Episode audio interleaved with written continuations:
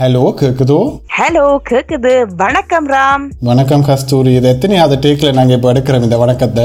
எனக்கு தெரியல. இன்றைக்கு இருபத்தி ஏழாம் தேதி கூட்டினா ஒன்பது எல்லாம் உங்களுக்கு பிரச்சனையா இருக்குதுன்னு ஒரு ஆய்வு செய்திருக்கிறோம் இவ்வளவு நேரத்துக்கு. என்றது நாள் இருபத்தி ஏழு சக ஒன்பது. எத்தனை? முப்பத்தஞ்சு தடவை எடுக்க வேணுமோ? இல்ல முப்பத்தாறு. எனக்கு கணக்கு வேற ஓடாதுன்றது நான் அவுட்டிங் பண்ணி விட்டுட்டேன். சரியா? எல்லாரும் மாதிரி ஆரோக்கியமாகவும் பாதுகாப்பாகவும் நீர் வீட்டுல இருக்கிறீரோ? அடக்க ஒடுக்கமா ஓம் ஓம் நான் வந்து இந்த வீட்டுல இருக்க வந்து தெரியுமே ஜெர்மனில ஒரு வசனம் இருக்கு. சொல்லி வீரம் கூரை பிச்சு கொண்டு வந்து மண்டியில விழுகுதுண்டு தெரியுமோ? ஓமாம் அப்படின்னு மண்டையில விழுந்து கிளங்கிட்டதோ? ஓ அது கலங்க முதல் நான் என்ன செய்வ மாட்டா எனக்கு சிரிப்பாங்க இருக்கு. அப்படி எனக்கு கலங்க முதல். சரியோ நான் வந்து கலரிங் புக் கொண்டு வேண்டிட்டேன்? கேட்க போறேன். பூட்டின பூட்டின கடையில என்னட்டு வேண்டி நீரண்டு தெரியும் தானே இப்ப வேற விதமாவும் வேண்டலாம். ஆன்லைன்ல ஆர்டர் பண்ணியிருப்பீர் ஓ ஓ ஆன்லைன்ல அங்கே இங்கே உண்டு எல்லா வெப்சைட்டையும் போட்டு குண்டி கிளறி இப்பதான் எனக்கு நேரம் இருக்கு. அங்க இது மாரி வந்து பார்த்து கலரிங் புக் கொண்டு வேண்டிட்டேன். அதெல்லாம் நாங்க சொல்லக்கூடாது இப்ப கலரிங் புக்கை வேண்டிட்டு பார்த்தேன்னா கலர் பென்சில் இல்ல. அப்ப? சேர்ந்து அதையும் இப்ப கிளிக் பண்ணிட்டு இருக்கிறேன். அது வந்த உடனே நான் ஒருக்கா இந்த கொரோனா ஹாலிடேல கலரிங் பண்ணி படிப்பமண்டு ஒரு பட்ட படிப்பு அதுல எடுப்பமண்டு இருக்கிறேன் அதான் நீ டீச்சரா இருந்து கொண்டு உங்களோட கலரிங் பென்சில் இல்லை என்று ஓம் நான் டீச்சரா இருந்தா என் ஸ்டூடெண்ட்ஸ்ல தான் நீ கலரிங் பென்சில் இருக்க வேணும் என்னடா என்கிட்ட ஒரு சிவப்பு பேனா மாத்திரம் இருந்தா காணும் தானே? அப்ப இதெல்லாம் வெட்டி திருத்தி கொடுத்துட்டீரோ? என்னதாப்பா வட்டி கொத்தி? இப்படி அவசங்கடமா கதைக்கிறேன் பிள்ளைகள் இந்த டெஸ்ட் எல்லாத்தையும் கொடுத்துட்டீரோ வெட்டி கொத்தி ஓ, ஒரு நாள் நான் இரவு சிவராத்திரி மாதிரி இருந்து அங்க இங்க பார்த்து எல்லாத்தையும் ஒரு மாதிரி வெட்டி ஆஞ்சிட்டேன் உங்களுக்கு வேற எக்ஸாம் எல்லாம் லேட்டா வச்சுக்கணுமா உங்களுக்கோ ம- பிள்ளைகளுக்கு ஓ இப்ப வந்து இந்த ஏஐ டெஸ்ட் எடுக்கிற பிள்ளைகளுக்கு வந்து எக்ஸாம மே மாதம் வச்சிருக்கிறோம் இன்றைக்கு அறிய தந்திருக்கிறோம் ம், ஆனா அவைக்கு நல்லதா போச்சு தானே இந்த இந்த வருஷம் இந்த ஏஎல் பாஸ் பண்ற பிள்ளைகள் வந்து கொஞ்சம் கூட படிக்கலாம் ம், படிப்பினுமென்ற நம்பிக்கையோட நானும் இருக்கிறேன். நாங்கள் எங்கட மூன்றாவது எபிசோட தொடங்குவோம். என்ன. உம்மோட கொரோனா ஹாலிடேஸ் எப்படி போகுது? கஸ்தூரி அதெல்லாம் கொஞ்சம் சிக்கலாக தான் இருக்குது எனக்கும். நான் நான் தானே கண் குருடானாலும் கேரம் பெருசு கொண்டு இருக்கிறேன் ஆனால் என்ன பிரச்சனைன்னா இந்த கண்ணாடியை நான் துளைச்சிட்டேன். இப்ப கொரோனா டைம்ல பிரிச்சிட்டீர் கொரோனா டைம் தொடங்குறதுக்கு ஒரு கொஞ்சம் முந்தி. சரியோ? அப்ப கொரோனா டைம்ல போய் அப்படி அடக்க ஒழுக்கமா வீட்டுல குடும்ப குத்து விளக்கா இருக்கலாம்னு இந்த வீட்டு எங்கட அம்மா அப்பாண்ட வீட்டை வருவோம்னு தான் நான் இருந்தேன்? சரியா? அப்ப நான் நினைச்சேன் ஓகே உடனே கண்ணாடி ஒன்று எடுத்துக்கொண்டு சில கடையில வந்து ஒரு நாள்ல கண்ணாடி தருவீனும் இல்ல புது கண்ணாடியை துளைச்சா? அப்படி நானும் ஒரு கண்ணாடி எடுத்துக்கொண்டு வரலாம்னு போய் ஒரு கண்ணாடி கடையில போய் நின்றேன். சரியா. கண்ணாடி கடையில போய் நிக்க நான் அவை சொல்லிச்சினே கொஞ்ச நேரம் உங்களோட கண்ணாடி போடுறதுக்கு கண்ணை டெஸ்ட் பண்ண வேணும். கொஞ்ச நேரம் நில்லுங்க வாரம் செய்யலாம். நீங்க அந்த நேரத்துக்கு இந்த கண்ணாடியில் உங்களுக்கு எது பிடிச்சு பிடிச்சதா இருக்குன்னு போட்டு சொல்லிச்சினேன். வந்து அந்த மாடலை செலக்ட் பண்ண போயிட்டீர் அப்ப. ஓ அப்போ மாடலை செலக்ட் பண்ணி இப்போ விதம் விதமான சோப்பு சீப்பு கண்ணாடி உண்டு கண்ணாடியை ஒன்று ஒன்றா போட்டு பார்த்தேன். சரியா? கண்ணாடி ஒன்று ஒன்றா போட்டு பார்க்கையில் அந்த கண்ணாடியில் அந்த இருக்கிற மாடலில் வந்து அதை களவெடுக்காமலும் அது இந்த விலையை பார்க்கறதுக்கும் அதில் ஒரு எட்டிகெட் ஒட்டி இருக்கும் தானே. ஒரு ஸ்டிக்கர் ஸ்டிக்கர் அப்ப அந்த நான் போட்டு போட்டு கண்ணாடிகளை பார்க்க ஒரு இருபது நிமிஷமா நான் போட்டு பார்த்து கொண்டு நின்றேன் இருபதாவது நிமிஷத்துல தான் எனக்கு தெரிஞ்சது. இந்த காதுல வந்து அந்த ஒரு கண்ணாடியின் ஸ்டிக்கர் ஒட்டி இருக்குதுண்டு. என்ன அதை கலண்டு கூட காதுல ஒட்டி ஓ போட்டு வேற எந்த பக்க காதுல அதுல அப்படி ஒரு ஸ்டிக்கர் ஒட்டி அதை பார்க்க எப்படி இருந்ததுண்டா? இந்த மாடுகளுக்கு வந்து இப்படி மாட்டி விடுவீனும் இல்லையா அது என்ன எந்த மாடுன்னு பார்க்கறதுக்காக. ரொம்பலாம் மாடலுக்கு சூடல்லோ போடுறவே. இல்ல இங்க வந்து நான் கண்டிருக்கேன் இந்த மாடுகளின் காதுல அப்படி ஒரு டிக்கெட் ஒட்டி இருக்கும். ஓ சிப் ஒண்டு சிப் ஒண்டு அடிச்சு அது காதுல? அந்த கண்ணாடியில இருந்தாலும் ஒரு பிளாஸ்டிக்கான கொஞ்சம் ஸ்ட்ராங் ஆன மெட்டீரியல்ன்றதுனால அதை பார்க்க அப்படி அது வந்து அப்படி எழும்பி கொண்டு மாட்டின காதுல எப்படி நிக்குமோ? அது மாதிரி நின்றுச்சுது. எனக்கு வந்து இருபதாவது நிமிஷத்துல அது தெரிஞ்சது. அப்ப நான் ஒவ்வொரு கண்ணாடியா பார்த்து எந்த கண்ணாடியான இதுன்னு பார்க்க நான் பத்து நிமிஷத்துக்கு போட்டிருந்த கண்ணாடி இல்லான்னு அது இருந்திருக்கு. அதாவது பத்து நிமிஷமா நான் இந்த கண்ணாடின்ற இந்த டிக்கெட்டோட அந்த கண்ணாடி கடை முழுக்களும் திரிஞ்சிருக்கிறேன். நல்ல வேலை கண்ணாடி கடையில வந்து மாடை வேண்டதுக்கு ஒருத்தரும் பெரிய இல்லாட்டி கும்பலைய வேண்டி கொண்டு போயிருக்கீங்க நிச்சயமா. என்னடா சில வேளை நான் அதை விட கண்ணாடி கடைக்கு உள்ளுக்குள்ள மட்டும் இல்லாமல் வெளியில போய் நின்றுருக்கிறேன். என்னடா இந்த டெலிபோனுக்கு சிக்னல் இல்லைன்னுட்டு சில விஷயங்கள் கூகுள் பண்ணி பார்க்க வேணும்னுட்டு வாசல்ல போய் நின்றுருக்கிறேன். சனம் எல்லாம் என்ன பார்த்து இவர்தான் இந்த உம், கோயில்ல வச்சிருப்பீனுமே என்ன என்று சொல்றது? நந்தி. கண்ணாடி கடைக்கு நந்தி மாதிரி நான் நின்றுருக்கிறேன். உம், அப்படி போகுது. இந்த. கொரோனா ஹாலிடே இப்ப கண்ணாடி வந்துட்டதோ? இல்லையாப்பா இப்ப கண்ணாடியை நான் ஆர்டர் பண்ண பிறகு கண்ணாடி படைய கடையை பூட்டி வச்சிருக்கேன் நான் எப்படி போய் கண்ணாடி எடுப்பேனோ? நீர் அப்ப குருடா தானே இப்ப நிக்கிறீ ரொம்படா? கொரோனாவில் நான் குருடா நிக்கிறேன். நான் இப்படி ஏதோ ஒரு கான்டாக்ட் லென்ஸ் இருக்கு தானே அதுல வச்சு சீவி வைக்கிறேன். நான் அதை போடாத நேரம் எல்லாம் ஒரு ஊகிப்புல தான் ஒரு கெஸ்ட்ல தான் தெரிகிறது எல்லாத்துலயும். அன்றைக்கு நான் எங்கட அம்மா நினைச்சு கதைக்காத எங்கட அப்பா இருந்தார். நல்ல காலம் குரல்ல நான் வித்தியாசத்தை கண்டுபிடிச்சேன் சரி எப்படியாவது கவனமா சீவியும். நீங்கள் மக்களே எல்லாரும் ஆரோக்கியமாகவும் சுகத்தோடும் சந்தோஷத்தோடும் இருக்கிறீங்கள் என்று நம்பிக்கொண்டு. சீரோடும் சிறப்போடும் இருக்கிறீங்கள் என்று நம்பிக்கொண்டு. இப்ப வீட்டுல என்ன பேர் அதுக்கு? சோஷியல் டிஸ்டன்சிங்ல ஓ வீட்லயும் சோஷியல் சோஷியல் டிஸ்டன்சிங்ல இருக்கலாமோ நான் வந்து சில நேரம் எங்கட அம்மா நாடகம் பார்க்கையோ எங்கட அம்மா சமைக்கையோ எங்கட அம்மா புத்தகம் வாசிக்கையோ நான் சோஷியல் டிஸ்டன்சிங்ல இருப்பேன் சரியா. ஏதோ மக்களே கவனமா இருந்தா சரி நீங்களும் உங்களே பாதுகாப்பா வச்சிருக்கிறீங்கள் என்று நம்பிக்கொண்டு நாங்கள் எங்களோட மூன்றாவது எபிசோடுக்கு மேலமா போவோம்.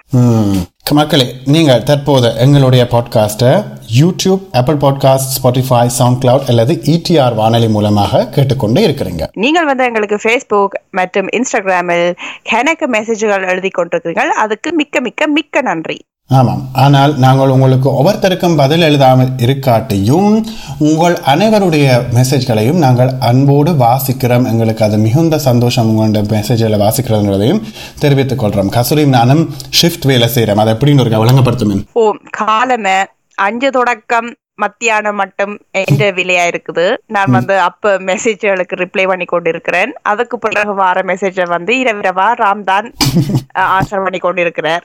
வேலையை பிரித்து நாங்கள் உங்களுடன் கம்யூனிகேட் பண்ணி கொண்டு இருக்கிறோம் அதில் எங்களுக்கு பெரிய சந்தோஷம். நாங்கள் வந்து இந்த கொரோனா டைம்ல வந்து இந்த பாட்காஸ்ட் இன்னும் என்னென்று மேல கொண்டு போகலாம் இன்னும் என்ன வித்தியாசமான டாபிக்களை பற்றி கதைக்கலாம் எனக்கு இப்போ டிஸ்கஸ் பண்ணி கொண்டு வாரம். அதாவது இனி வார எபிசோடும் நல்ல இன்ட்ரெஸ்டிங்கா இருக்கும் உங்களுக்கு இப்பவே நாங்கள் சொல்லிக் கொள்றோம். அதில் என்ன நடக்குதுண்டா? நாங்கள் உங்களுக்கு மிக அழகாக இந்த எபிசோட வடிவ உங்களுக்கு பொருத்தமாக கொண்டு வரதுல ஒரு விஷயத்தை செய்துட்டோம். என்னன்னா நாங்கள் ஒரு முக்கியமான நபரங்கட எங்களோட டீமில் இருந்து கிக் பண்ணிட்டோம். அது எனக்கு இன்னும் கொஞ்சம் கவலையா தான் இருக்குது சரி நீ சோகம் மலையில போய் பொழுகி வைக்க. நான் அந்த கதையை சொல்றேன். என்னென்றால் சொல்லும். கதை போமா கதை போமா என்று ஒருவர் வந்து நாங்க கதைக்க கதைக்க திருப்ப தின்னாதே என்ற மாதிரி கதையாதே என்று வந்தவர் இல்லோ. இடும்பு காதவர் ரோபோஜி. அவரை வந்து நாங்க பாட்காஸ்ட்ல இருந்து தூக்கிட்டோம். என்னென்றால் நாங்கள் கொஞ்சம் ஃப்ரீடமா கதைக்கிறதுக்கு உங்களுக்கு நேரமும் இடமும் வேணும்ன்றதுனால. ஆகவே நீங்கள் அவருடைய குரலை எங்களுடைய பாட்காஸ்ட்ல எதிர்பார்த்தீங்க என்றால் அவர் இனிமேல் வரமாட்டார். சில வேளை எங்களுடைய நூறாவது எபிசோடுக்கோ ஐம்பதாவது எபிசோடுக்கோ அவரை நாங்கள் ஒரு சிறப்பு விருந்தினராக அழைத்துக் கொள்ளலாம். என்ன சொல்றீங்க அப்பவும் வந்து கதைக்காத கதைக்காத இந்த குரல் அங்க போய் கொண்டிருக்குமோ? எங்களுடைய டேர்ம்ஸுக்கு வந்து வேலை செய்ய வேணும் இல்லாட்டி இங்கே ஒன்றும் நடக்காதுன்னு விளங்கப்படுத்துவோம் அதை பார்ப்போம். சரியா? நாங்கள் முதலாவது செக்மெண்ட்டுக்கு போவோம். ஓ முதலாவது செக்மெண்ட் வந்து சொல்வதெல்லாம் உண்மை. நீர் என்ன பற்றி ஒரு உண்மை கொண்டு வந்திருக்கிறீரோ? ஓம் கொண்டு வந்திருக்கிறேன் ஆனா யார் முதலாவது உண்மையை சொல்றதுன்னு பாக்குறதுக்கு முதல் நாங்கள் வந்து ஒரு விளையாட்டு விளையாடுறது தான் எங்களோட பாரம்பரியம். ஓ நிறைய லிசனர்ஸ் நிறைய மக்கள் எங்களுக்கு உமக்கான விளையா அதாவது எங்களுக்கான விளையாட்டை அனுப்பியிருக்கணும் நீர் தோல்வி போடுறதுக்காக. ஆனா இந்த முறை உமக்கு தனியா சீக்கிரட் அனுப்பியிருக்கிறியோ? ஓ இந்த முறை நான் ஒரு விளையாட்டு கொண்டு வந்திருக்கிறேன். நான் இப்போ எங்கள் அம்மா அப்பா வீட்டு இருக்கிறதுனால எங்களோட வீட்டில் இந்த விஜய் டிவி ஜி டிவி மற்றும் பல பல கலர்ஸ் டிவி வந்து வண்ண வண்ண டிவிக்கள் ஓடுது. அதுல நான் விதம் விதமா ரக ரகமா ஓடுது உங்களோட வீட்டு அப்ப. விதவிதமாய் வித்தியாசமாய் நகைக்கடை கலர் கலராய் என்று பல டிவில சின்னத்திரை நாடகம் போத கஸ்தூரி சரியோ? எனக்கு தெரியும் தானே நீர் தற்போதைய நேரத்துல தமிழ் டிவி உங்களோட வீட்டு ஓடாததுனால இந்த சின்னத்திரை நாடகங்கள் பாக்குறது குறைவுண்டு. சரியோ? ஆனால் நான் நமக்கு சொல்றேன் சின்னத்திர இண்டஸ்ட்ரியே மாறி போச்சுது. அதுல வந்து இப்ப நாங்க நினைக்க முடியாத அளவுக்கு சேஞ்சஸ் எல்லாம் வந்து அஹ், முக்கியமா நாடகங்களோட பேரெல்லாம் முந்திய விட வித்தியாசமா வந்திருக்கு. முந்தி வந்து இந்த ஆக்களோட பேர் தான் நாடகம் பாரு. செல்வி தமிழரசி சஹானா இந்த மாதிரி. இதெல்லாம் எனக்கு தெரியாது. எனக்கு தெரிஞ்ச ஒரே ஒரு நாடகம் சித்தி தான். பாத்தீங்க எல்லாத்தையும் உறவுகள் என்ற பேர்ல வரும். சித்தி அம்மா பூ ஆட்டுக்குட்டி என்று வரும். ஸ்டிக்கர் ஒட்டி இருக்க வரும் காதுல. நான் சரி இந்த முறைக்கான விளையாட்டை என்னென்று விளங்கப்படுத்துறேன். சரி சொல்லு. நான் வந்து ஒரு பின்னிரம் அஞ்சு மணிலேருந்து எட்டு மணி வரையும் இந்த நான் என்னுடைய பட்டப்படிப்புக்கான இந்த வேலையில செய்து கொண்டு தான் இருக்கிறேன் ஆய்வுகளை. அதை செய்யக்க பக்கத்துல இந்த நாடகங்களை போட்டுக்கொண்டு சப்பானி கட்டிக்கொண்டு எங்கட அம்மாண்ட சோஃபால அப்பாண்ட சோஃபால இருந்து கொண்டு இதை பார்க்கறது நாடகங்களையும் சேர்த்து. சரியோ அதுல வந்து அப்ப விதம் விதமா ரகரகமா இந்த நாடகங்கள் வரை நாடகங்கள் வரைக்க அவன் பேருகளை நான் ஒரு பக்கத்துல இன்னும் ஒரு வேர்ட் டாக்குமெண்ட்டை திறந்து எழுதி வச்சிருட்டு நான் நினைச்சேன் உமக்கான விளையாட்டுல மூன்று நாடகங்கள் என்ற பேரை சொல்லுவேன். அதுல ஒன்றுல வந்து ஒன்று ஒரு பேர்ல வந்து நாடகம் இல்ல. அதாவது ஒரு பேர் வந்து நாடகம் இல்ல. சரி. நான் மூன்று தடவை உமக்கு மூன்று பேர் சொல்லுவேன். நீர் ரெண்டுக்கு சரி பிழையான நாடகத்தின் பேரை சொல்லி நீருண்டா நீர் வெற்றியாளர். சரி பாப்போம். ஓகே உமக்கான முதலான முதலாவது தெரிவு செல்லமே செல்லம் அரண்மனை கிளி நிலவே நிம்மதி. இதுல எந்த பேர் நாடகம் இல்ல. நிலவே நிம்மதி தான் நான் நினைக்கிறேன். இது என்னது? நீ நீ என்று இப்படி நிலவே நிம்மதி? அது என்ன? ஒரு பொருளும் இல்ல ஒன்றும் இல்ல.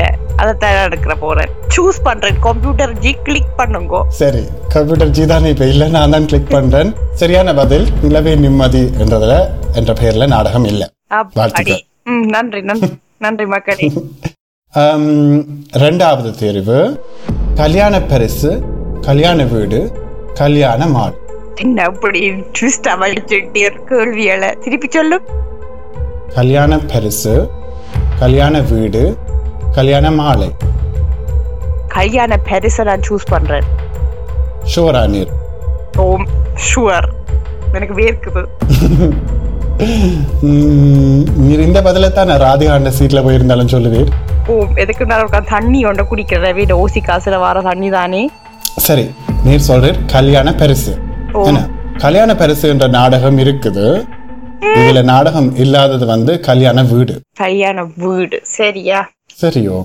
இன்னும் ஒரு சான்ஸ் இருக்கு தானே. ஓகே அதுல சொல்றீங்க பாப்பம் இது வந்து இப்ப நான் சொன்னேன் நான் இண்டஸ்ட்ரி சேஞ்ச் பண்ணிட்டு இருந்தேன் நான் எத்தனை தடவை சொன்னாலும் நீ நம்பின மாதிரி எனக்கு தெரியல. அதாண்டி இப்பதான் நீ பிரமிச்சு போக போறீர். என்னடா இப்ப நாடகங்கள் எல்லாம் இங்கிலீஷ் பேர்ல வருது. சரியா? மூன்று தேர்வுகளை தாரன். ரன் சைக்கிள் சாக்லேட் ஓடு மிதி சுவை. அதாவது ரன் சைக்கிள் சாக்லேட் ஓடு மிதி சுவை. தமிழ்ல பேர் இல்ல மக்களே. உண்மையில அந்த நாடகங்களுக்கு அதான் பேர். நீங்கள் யாராவது பார்த்தீங்கன்னா இதுல நாங்கள் சொன்ன நாடகங்களே இதெல்லாம் நல்ல நாடகங்கள் சொன்னீங்கன்னா நான் அதை கிரகிச்சு பார்ப்பேன்.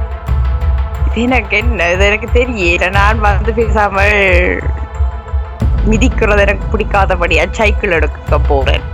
ஷோர் ஓம். சரி வாழ்த்துக்கள். நீ ரெண்டு பிழையான நாடகங்களை கண்டுபிடிச்சிட்டு. பாத்தீங்களா மக்களே பாத்தீங்களா? இவர் என்ன எப்படி மடக்குற மாதிரி இந்த விளையாட்டு கொண்டு வந்தாலும் நீங்கள் அனுப்பிற விளையாட்டு எடுக்காம தானா ஒரு விளையாட்டை செய்து கொண்டு வந்தாலும் நான் வேண்டுட்டேன். என்ன ஒரு சந்தோஷம். நான் நினைக்கிறேன் நான் என் பட்ட படிப்பை படி படிச்சு முடிக்க கூட இப்படி சந்தோஷப்பட்டது இல்ல ஆனால் பாத்தீங்க நான் எவ்வளவு மூளையா இந்த நாடகங்கள் எல்லாத்தையும் பார்த்து அந்த பேர்கள் எல்லாத்தையும் எழுதி வச்சு நீர் வந்து இந்த டைம் பாசிங்லயும் இப்படித்தான் உம்மோட வேலைகளை வந்து உன்னிப்பா செய்யற நீர் எனக்கு அது உண்மையா உம்மோட பிடிச்ச ஒரு விஷயம்தான். அதாவது உண்மையே உண்மையை சொல்றதுக்கு நான் வந்து இந்த கூகுள் கூகுள் என்ற வேற தட்டி எல்லாம் பார்த்தேன் நான். ம். அவர் எனக்கு ஒரு சொல்ல விட்டார் என்னென்றால் அதுக்கு என்ன பேர் என்றால் மின் தூக்கி. மின் தூக்கிக்கும் உமக்கும் ஏதாச்சும் கொனெக்ஷன்கள் இருக்குதோ? இருக்குது. ஆனா நான் நினைக்கிறத தான் நீர் சொல்ல போறீரோன்னு எனக்கு பயமா வர இருக்குது. முதல் மின் தூக்கி என்ன மக்களே லிஃப்ட் சரியா. அதாவது ஒரு பெரிய அடுக்குமாடி கட்டடத்துல வந்து அது ஒரு இடத்துல இருந்து உங்களை இன்னும் ஒரு இடத்துக்கு தூக்கி கொண்டு போகும். சரியோ? இறக்கி கொண்டும் போவோம் ஓ, இறக்கி கொண்டு போகும். நாங்கள் எல்லாம் மேல தூக்குறத பற்றி தான் கதைக்க வேண்டும். சரியா? அப்ப இப்படியான மின் தூக்கிகளை வந்து எல்லாரும் பாதிக்கிறது நான் நினைக்கிறேன் நீர் இருக்கிற அந்த அபார்ட்மெண்ட்லயும் இருக்குது இல்லையா மின் தூக்கி? ஓ அப்ப நான் வந்து உங்களோட கொஞ்ச நாளைக்கு முதல்ல ஒரு இடத்துக்கு போக கதை நிச்சயதோண்டத்தை நான் இன்னைக்கு சொல்ல போறேன். எனக்கு சொல்லவே சிரிப்பா கிடக்கு சரியோ? என்னன்னா நாங்க வந்து இந்த மின்தூக்கி வந்து ஒரு இடத்துல வர வேணுமெண்டா நாங்கள் வந்து ஒரு பட்டன் அமர்த்த வேணும் தானே.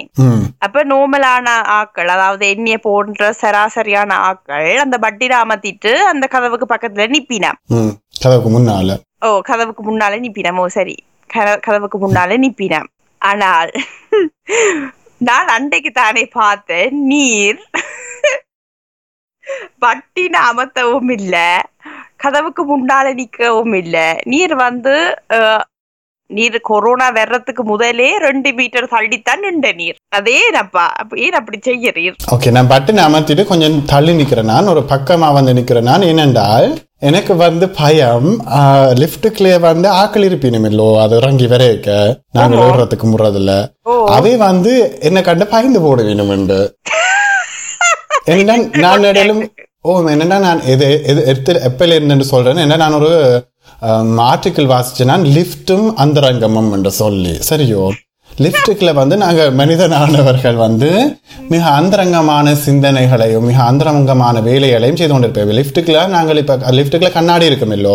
ஓ. அவ லிஃப்ட்டுக்குள்ள நாங்க அஹ், சிரிச்சு க- பல்லுக்குள்ள பார்ப்போம் பல்லுக்கடையில ஏதாவது இருக்குதோ ஏதோ இருக்குதோ. இல்லாட்டி காதுகளை பாட்டு கொண்டு பாட்டு இருந்ததுன்னா அதை கொஞ்சம் இப்படி விசில் அடிச்சு கொண்டோ லிப்சிங் பண்ணி கொண்டோ நாங்க லிஃப்ட்டுக்கு நிற்போம் சரியோ? அப்படி ஒருவர் வந்து தன்னோட தான் இன்டிமேட்டா அந்தரங்கமா இருக்கேக்க திடீரென்று லிஃப்ட் திறக்கப்பட்டு நான் அவருக்கு முன்னால நின்று அவர் ஏதாவது செய்யறத கண்டனண்டா அதுக்கு ஒரு பக்கமாயில இருக்கும். திடுக்கிட்டிலே போவினும். நீர் வந்து அதைக்கு ஒரு பிரைவசிய குடுக்கறதுக்காகத்தான் தள்ளி நிக்கிறீரோ? ஓ ஓ என்னன்னா அந்த லுக் அண்ட் லைக் எப்படி இருக்குமெண்டா நான் இப்பதான் இந்த லிஃப்ட்டுக்கு இது இது இறங்க நான் வாரேன்ன்ற மாதிரி இருக்க வேணும்ன்றதுக்காக நான் அதுல தட்டி போட்டு வெயிட் பண்ணி கொண்டு நின்று நான் இருக்க இருக்காத மாதிரி. விளங்குது. ஆ, அப்ப அன்னைக்கு நான் உங்களோட வந்தபடியா நான் தான் பட்டின அமர்த்தினான் அப்ப நீ தனிய போக என்ன பட்டின அமர்த்திட்டு திருப்பி நடந்து போய் கொஞ்சம் தூரத்துல நிக்கிற நீரோ? ஓ அது வேற இன்னும் ஒரு பிரச்சனைனா நான் நினைக்கிறது இந்த லிஃப்ட்டுக்குள்ள வரவே இந்த துப்பாக்கியால சுட்டு வீணுமோ எசிட்ட ஊத்திடுவீனுமோ திடீர்னுட்டு அது அந்த அட்டாக்குகள் படாம கொஞ்சம் தள்ளி நிக்கிறது எனக்கு ஏனென்றால். நோமலா லிப்டுக்கு இருக்கிற ஆக்கள் தான் எசிட்ட ஊத்தினாலோ துப்பாக்கி தாக்குதல் நடந்தாலோ அங்க இங்க ஓட இல்லாம அந்த சின்ன அறைக்குள்ள அடைஞ்சிருப்பினம் வெளியாக நிக்கிற ஆள் வந்து என்ன நடந்தாலும் ஓடி தன்னைத்தானே பாதுகாக்கலாம். ஆனா ஏன் உன மூளை இப்படி மாத்தி யோசிக்குது? என்னடா அவைதானே பிளான் பண்ணி பண்ணல லிப்டுக்கு இருந்து. நான் இப்ப இவர் இப்ப வருவேன் நான் இப்போ இறங்கினேன்டா இவர்த்த மூஞ்சேல அப்படியே அசலா அசிட் அடிச்சு விடலாமுண்டு இந்த கட்டழகாவே ரூயின் உம், சரி எனக்கு. இருக்கிறது அது ஒன்று தானே அப்பா? என்ன செய்யறது நான் அத நான் தான் அன்றைக்கு பார்த்தபடியா நான் இன்றைக்கு இதை ஒரு உண்மையா கொண்டு வரலாம்னு யோசிச்சு கொண்டு வந்துட்டேன். நீர் ஒரு ஆசிரியர் என்ற முறையில இவரை எப்படி கண்காணிச்சு வைக்கிறது நான் லிஃப்ட்டுக்கோ லிஃப்டோட பழகுறதையும் நீர் கண்காணிச்சு வச்சிருக்கிறீர். சரி நீர் அப்ப என்ற உண்மையை சொல்லு. உன் கஸ்தூரி நீர் பார்த்ததை விட நான் பார்த்தது ஒரு சிம்பிளான உண்மைதான். என்னென்றால் நீர் வந்து ஒரு அபூர்வ பிறவி என்னென்றால் தலாணி வச்சு படுக்கிறீல நீரேன் ஓம் நான் தலகாணி வச்சு படுக்கிறேல. அது நான் வந்து முந்தி யாராவது என்னைய பார்த்துட்டு கேக்குறவே அஹ், நீங்க தலகாணி வச்சு படுக்க அப்ப நான் சின்ன பிள்ளையா தான் இருந்தேன் நான். சரியோ? அஹ், தலகாணி வச்சு படுக்காததுக்கு காரணம் உங்களுக்கு மூளை வளரோடும் பண்ணதுக்காகவா வந்து சரி அது எனக்கு தெரியாது. எனக்கு தெரியாது எனக்கு வந்து இந்த தலை இந்த உடம்பை விட உயர்வான ஒரு பொசிஷன்ல இருந்தா எனக்கு என்னதான் உடம்பு அலுப்பா இருந்தாலும் நித்திரே வராது. அப்ப நாங்கள் எல்லாரும் தலாணி வச்சு படுத்தா முட்டாள்கள் என்று அர்த்தமோ? இல்ல அப்படி அண்டி இல்ல. ஆனா எனக்கு வந்து தலானி சும்மா அப்படி டிவி பாக்க தலைக்க அத சொருவி கொண்டு நான் கொஞ்சம் உயர்ந்திருந்து பார்ப்பேன். ஆனா நித்திர அந்த நித்திர டைம் வந்து வந்துச்சு தண்டா நான் அது எந்த தலகாணியா இருக்கட்டும் அது எவ்வளவு சாஃப்டா இருக்கட்டும் அதை எடுத்து ஒருக்கா நிலத்துல எறிஞ்சிட்டு சமனா என்ற காலில இருந்து என்ற தலை மட்டும் எல்லாம் ஒரு சமநிலையில இருக்கணும் வந்து அதை கவர்ந்து அதை கவனிச்சு கூர்ந்து பார்த்து தான் நான் படுப்பேன் எனக்கு அப்படி படுத்தா மாத்திரம் தான் இத்தனை பேர் எனக்கு தெலானிய வச்சு நானும் மெட்டாக்கள் மாதிரி இருப்பவே நான் இப்படி வித்தியாசமா இருக்கிறேன்னுட்டு தெலாடி வச்சு படுக்கிறதுக்கு இவ்வளவு ட்ரை பண்ணி பார்த்துட்டேன். ஆனா எனக்கு அது வந்து உண்மையா சரி வருகிறது இல்ல சில வேளை அதனால தான் நீர் இப்படி ஆசிரியரா அறிவு சுடரா விளங்குறீரோ நான் நினைக்கிறேன் ஆசிரியர் வேலை செய்யற எல்லாரும் தலாணி வச்சு படுக்காத ஆக்கள் இல்ல. யோசிக்கிறேன். நானும் இருக்கா கேட்டு பார்க்கலாம் ஆசிரியர்கிட்ட போய் என்ன என்ன மாதிரி டீச்சர் நீங்க தலானி வச்சு படிக்கிறீங்களோ? தலானி இல்லாம படிக்கிறீங்களோன்னு கேட்டா எப்படி இருக்கும்? அதுதான் உண்மையாவே இந்த லிஃப்ட் பிரச்சனையை அங்க கொண்டு வந்து காட்டுது. சரியான இன்டிமேட்டான கேள்வியா கிடக்கு. அது நான் லிஃப்ட்டுக்குள்ளேயே இடைவெளி விடுறவன் நான் போய் கேட்பனும் அது சரி. மக்களே நீங்கள் என்ன மாதிரி தலாடி வச்சு படுக்கிற நீங்களோ தலாடி வைக்காம படிக்கிற நீங்களோ எங்களுக்கு ஒரு கம் ஃபேஸ்புக் இல்லாட்டி இன்ஸ்டாகிராம்ல வந்து சொல்லுங்க என்னோட கம் ஆசையா கிடக்கு. நீங்க லிஃப்ட்டுக்குள்ள என்ன வேலை செய்யறீங்க அந்தரங்கமான முறையிலன்றதையும் நீங்க சொல்லலாம். அதை நீங்க பிரைவேட் மெசேஜ்ல அனுப்பினா நாங்க ஒருத்தருக்கும் சொல்ல மாட்டோம். ஓஹோ. சரி அடுத்த செக்மெண்ட்டுக்கு போவோமா? அறிவு சுடர் கஸ்தூரி. ம் அறிவு சுடர் ம். சரி நான் கொண்டு வந்த கேள்விய சொல்றேன். பீடப் வேண்டாமே.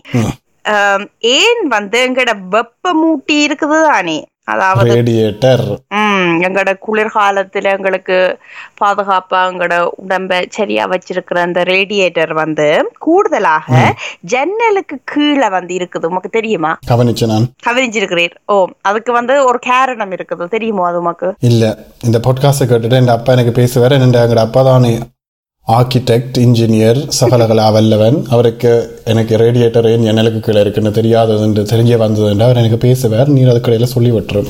சரி இத கேளுங்க மக்களே. என்னென்றால் ஜன்னல் பூட்டி இருந்தாலுமே அதாவது நீர் வடிவா ஃபுல்லா பூட்டினாலுமே கொஞ்சம் ஒரு குளிர் காத்து வந்து கொண்டுதான் இருக்கும்.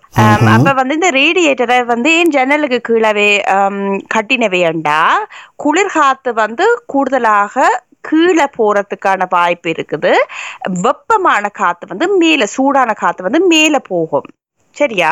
அப்ப கீழே வந்து இந்த ரேடியேட்டர் அதாவது வெப்ப மூட்டிய வச்சால் மேல வார குளிர் காத்தும் கீழே வார சுடு காத்தும் வந்து ஒண்டா வந்து சேர்ந்து வரைக்க வந்து ஒரு நடுப்பகுதியான வெப்பநிலையில தான் அது வரும் அந்த காத்து. அப்ப வந்து ஒரு ரூமோ இல்லாட்டிக்கு ஒரு அறையோ கெதியண்டு குளிரடையாம இருக்கிறதுக்காகத்தான் இப்படியான மூளைய பாவிச்சு அவ இப்படி கட்டி இருக்கீன. அப்ப கீழே கட்டுறது தானே அப்ப முக்கியம்? ஜன்னலுக்கு கீழே கட்டணும்ன்ற இல்ல தானே ஓ அந்த ஜன்னலுக்கு கீழே காட்டினா வந்து அந்த பக்கம் ரெண்டு பக்கமும் வர குளிர் காத்து உடனே பக்கே ஆகிரும். இப்ப எங்கட வீட்டுல சில அறைகளுக்கு வந்து டைரக்டா ஜன்னலுக்கு கீழே வெப்ப மூட்டி இல்ல கொஞ்சம் தள்ளி தான் இருக்குது. ஆனா ஜன்னலுக்கு பக்கத்துல இருக்கிறது வந்து இப்படி ஒரு பயணம் தருமா நீ திருப்பலம் நீர் அறிவு சுடர் என்று வெப்ப சம்பந்தப்பட்டமான சுடர் சம்பந்தப்பட்டமான விஷயங்களை எல்லாம் கொண்டு வந்திருக்கிறீர். ஓ இல்ல நானும் வந்து இந்த கேள்வியை வாசிக்க தான் எனக்கு ஞாபகம் வந்தது. ஓ ஜன்னலுக்கு கீழே தானே இந்த வெப்ப மூட்டி இருக்கிறது. நான் நடிலும் பார்த்திருக்கிறேன். ஆனா ஏன்னு கேட்டது இல்லையாண்டு. சரி. நன்றி நன்றி அப்பா. புகழ்ச்சி வேண்டாமே அப்பா. புகழ்ச்சி புகழ்ச்சி. சரி அடுத்த செக்மெண்ட்டுக்கு போவோம். அடுத்த செக்மெண்ட் அறிந்ததும் தெரிந்ததும்.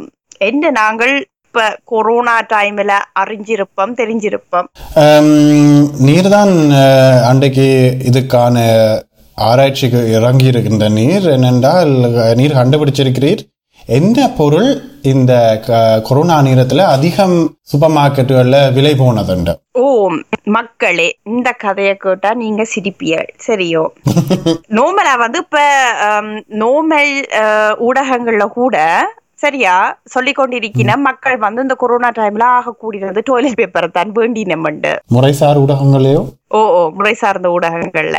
சரியா.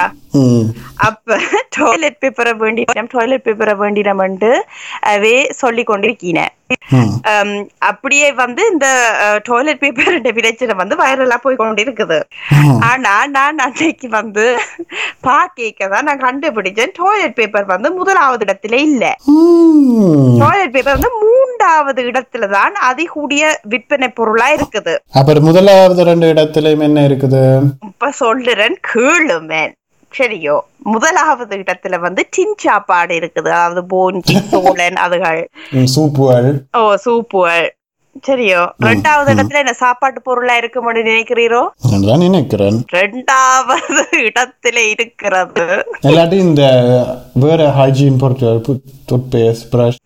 உம் அஹ் சோப்பு, இல்லாட்டிக்கு சீப்பு, அங்கட கண்ணாடி. கிளி கொல்லி அதுகள் ஒன்று நினைக்கிறீர் ஓ அப்படியானது ம், இல்ல இல்ல அது வந்து இன்னும் கொஞ்சம் ஷொக்காக ஷொக்கா வைக்கிற ஒரு விஷயம் பிரமிக்க வைக்கிற விஷயம் ஓமோம் என்னென்றால் பூக்கண்டுக்கு பாவிக்கிற மண் வாட் ஏன் எனக்கு அம்மா தான் போய் வேண்டியிருப்பாவோன்னு யோசிக்க போறேன் நான் எனக்கும் தெரியல. நான் இதை வாசிச்சு கட்டை கட்ட புட்டி சிரிச்சுனால என் அண்டைக்கு நானும் எங்களோட வீட்டுக்காக பூக்காட்டு மண் வேண்ட போனேன் நான். இருந்ததோ அங்க கடையில? ஓ இருந்தது. கணக்கு கணக்கு இருக்குது. விதவிதமான ரகரகமா இருக்குது. ஆனா நான் வித்தியாசமாய். நீர் எப்ப சொன்னாலும் நான் இந்த பாட்டை பாடுவேனா. அப்ப நான் வேண்டிக்க நினைச்சேன். நான் தனியா தான் வேண்டி கொண்டு வாரேன் கடையில கணக்கு பேர் நின்றவே ஆனா நான் அதை பற்றி யோசிக்கல. ஆனா உண்மையாவே அதுதான் ரெண்டாவது இடத்தை வகுத்து இருக்குது எல்லாரும் வீட்டு இருக்கிறதால பூக்கண்டு மண்ண வேண்டிய வேண்ட பூக்கண்டு வந்து பராமரிக்கிற மட்டும் நான் நினைக்கிறேன். அந்த வீட்டுல இருக்கிறதுக்கு நேரம் போறதுக்காண்டி பூக்கண்டுக்கு மண் மண்ணா போட்டு போட்டு. இல்லாட்டி சில நேரங்கள் வந்து நான் நினைக்கிறேன் இப்படி சூப்பர் மார்க்கெட்டுக்கு போறதும் எல்லாம் ரிஸ்கான ஜாப் தானேன்ட்டு சில பேர் வந்து போய் இப்படி தக்காளி பீட்ரூட் கேரட் எல்லாத்தையும் நாங்களே எங்கட வீட்டை வளர்ப்போம்ன்ட்டு இப்படியான வேலைகளுக்கு ரஞ்சினோ தெரியல. அதை விட எல்லாத்தையும் இப்படி தொகை தொகையா வேண்டிக்க இப்ப ஏப்ரல் மாதத்தில் ஓரட்ட ஜாமத்தில் தானே எல்லாரும் போய் இந்த பூக்கண்டுக்கு விதை விதைக்கிறவே? ஓ. அப்ப அவை அதுக்காக இப்ப எல்லாரும் வேண்டினோடனே எங்கட வீட்டை பூக்கண்டுக்கு மண் இல்லாம போயிட போய் அள்ளிட்டு என்னமோ உண்மையா எனக்கு தெரியும் நான் வந்து பாக்கி இந்த ஆய்வு நான் செய்ய நானே உண்மையா ஷொக்கா போனேன். எனக்கு சரியான சிரிப்பா இருந்துச்சு. அப்ப நான் நினைச்சேன் ஏன் தேவையில்லாமல் அறிந்ததும் தெரிந்ததும் திருப்பியும் கொரோனாவை பற்றி சீரியஸா கதைப்பாங்க அதுக்கு தானே எல்லா ஊடகங்களும் இருக்குது. அதை விட நாங்க கொஞ்சம் இந்த முஸ்பாத்தியான விஷயத்த சொல்லுவோம்னுட்டு நான் இதை மக்களுக்கு எடுத்துக்கணும் வந்தேன். எங்கட எங்கட வீட்டை தானே தோட்டம் தோட்ட பெருவழி இருக்குது அதுல வந்து நான் பழகினது என்னன்னா நீங்கள் ஏப்ரல் மாதத்தில் ஒரு அட்டை ஜாமத்தில் போய் அந்த விதையை விதைச்சாதான் அக்டோபர் மாதத்துல செப்டம்பர் மாதம் செப்டம்பர் மாதம் அதுல பூக்கண்டின் இன்பத்தை ரசித்து விட்டோம் என்று மரக்கறி எல்லாத்தையும் மரவடை செய்யலாமா. நான் வந்து உண்மையா கொஞ்சம் இப்பவே வேண்டி வச்சிட்டேன். சில கண்டுகள் பிஞ்சு கண்டுகளை. ஆனா வீட்டுக்குள்ளதான் வச்சிருக்கிறேன். ஏப்ரல் தொடங்கின பிறகு அதாவது இப்படி குளிர்காலம் போன பிறகு கொண்டை வழியால பால்கனில வைப்பமாட்டு நல்ல விஷயம். உங்களோட வீட்டையும் வந்து உங்களோட வீட்டு மரக்கறியில ஒரு அடிக்கலாம்னு சொல்றீங்க ஓமோம் எல்லாம் அடிக்கிறதுக்காகத்தான் நிக்கினம் பாப்போமா சரி எங்களோட அடுத்த செக்மெண்ட் வந்து எங்களோட நேர்கள் கலந்து கொண்ட ஒரு செக்மெண்ட் நீயா நானா அதற்கு பெயர். அதில் வந்து நாங்கள் ஒரு ஸ்பெஷலான எபிசோடை இன்றைக்கு கொண்டு வந்திருக்கிறோம். உங்களுடைய விருப்பத்துக்கு ஏற்க மக்களே. அதுக்கு முதல்ல நாங்கள் ஒரு விஷயம் சொல்ல வேணும்.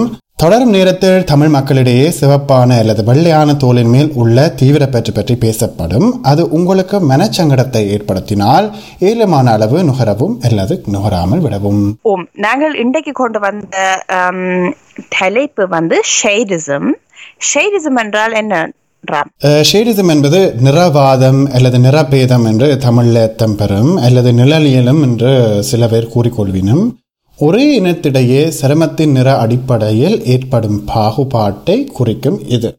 மேனி எவ்வளவு சிவப்பாக உள்ளதோ அந்த அளவு அழகும் அனுகூலங்களையும் அந்த நபர் பெறுவார். அதற்கேற்ப ஒருவருடைய மேனி இருட்டாக இருந்தால் அதற்கேற்ற அளவு அவர் டிஸ்கிரிமினேஷன் அதாவது அடக்குமுறையையும் பெற்றுக்கொள்வார் அப்ப இத வந்து நான் இனவாதம் இல்லாட்டிக்கு இனபேதம் என்ற சொல்லோட சேர்த்துக் கொள்ளலாமா இயலாது. ஏனென்றால் இனவாதம் என்பது சருமத்தின் நிறம் மட்டுமன்றி உம்முடைய இனம் அல்லது உம்முடைய மதம் ஜாதி என்பவற்றையும் அடிப்படையிலையும் பாகுபாடு என பொருள் பெறும். சரியா?